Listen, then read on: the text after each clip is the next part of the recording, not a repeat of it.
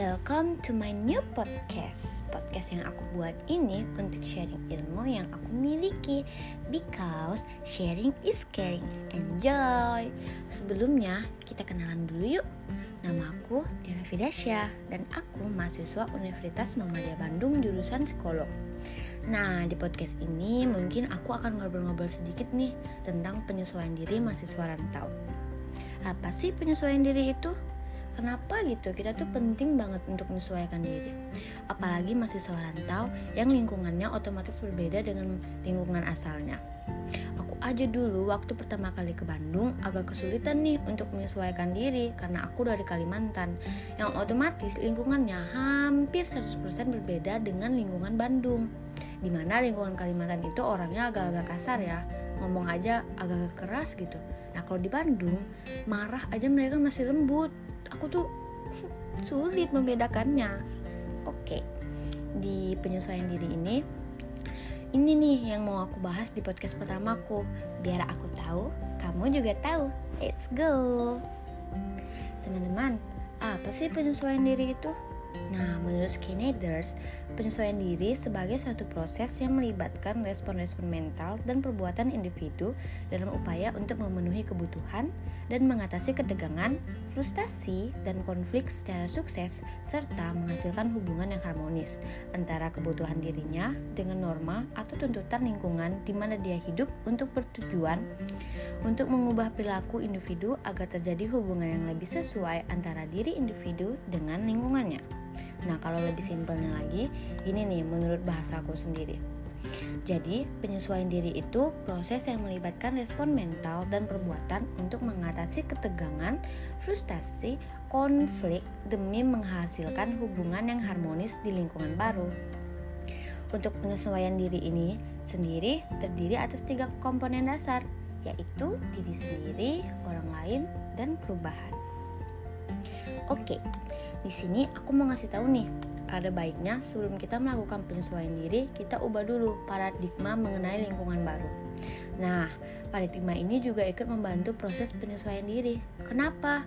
Karena paradigma lama yang meyakini bahwa kita harus merubah diri kita sendiri agar bisa diterima oleh lingkungan baru paradigma lama tersebut harus kita ubah nih ke paradigma baru di mana paradigma baru ini kita harus mempunyai pikiran bahwa penyesuaian diri itu tidaklah harus kita merubah diri sendiri untuk lingkungan, melainkan bagaimana cara kita berperan aktif untuk merubah lingkungan baru untuk memahami diri kita yang sebenarnya. Bagaimana sih cara kita merubah lingkungan? Nah, bisa nih dengan cara berkomunikasi siapa sih diri kita sebenarnya agar lingkungan dapat memahami diri kita yang seutuh-utuhnya diri kita. Jadi kita nggak harus merubah diri kita demi lingkungan, kita dapat merubah lingkungan untuk memahami diri kita. Dengan begitu, kita dapat melakukan penyesuaian diri yang sehat.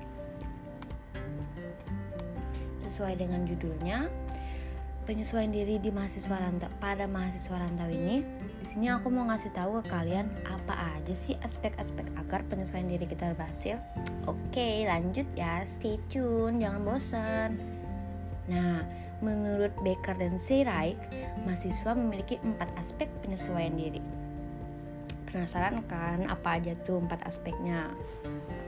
Di sini aku mau bagi tahu juga karena aku juga baru belajar. Aku harap aku dapat membagi ilmu yang aku punya agar kalian juga tahu. Yang pertama ada penyesuaian akademik. Penyesuaian akademik adalah kemampuan mahasiswa untuk menyesuaikan diri dengan kehidupan perkuliahan dan mencapai tingkat kepuasan pada prestasi akademisnya. Pada aspek ini meliputi motivasi, aplikasi, yang seberapa jauh motivasi diubah untuk menjadi sebuah usaha agar tujuan tercapai.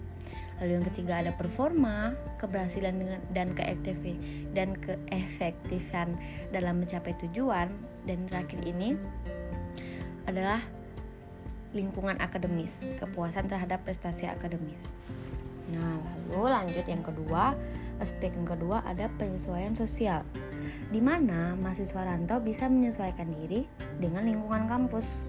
aspek ini meliputi keterlibatan individu dalam kegiatan di lingkungan kampus secara umum dan keterlibatan individu dengan orang lain di lingkungan kampus. Selanjutnya yang ketiga, penyesuaian emosional. Kemampuan mahasiswa untuk menyesuaikan diri terhadap masalah emosional dan masalah fisik yang dihadapi sebagai mahasiswa baru di perantauan.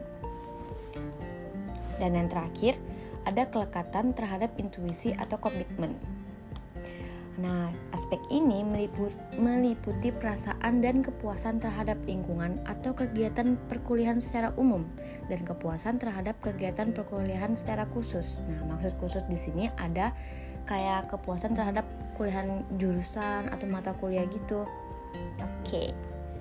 Sampai di sini teman-teman udah mulai paham belum bagaimana sih penyesuaian diri di lingkungan baru mahasiswa rantau?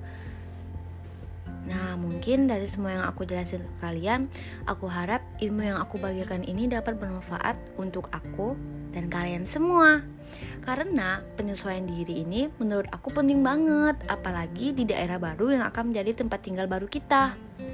Aku kira cukup sampai di sini aja ya podcast pertamaku ini. Gak kerasa nih, Udah 6 menit aku nemenin kalian ngomong sendirian. Teman-teman, tungguin aku di podcast selanjutnya ya. See you.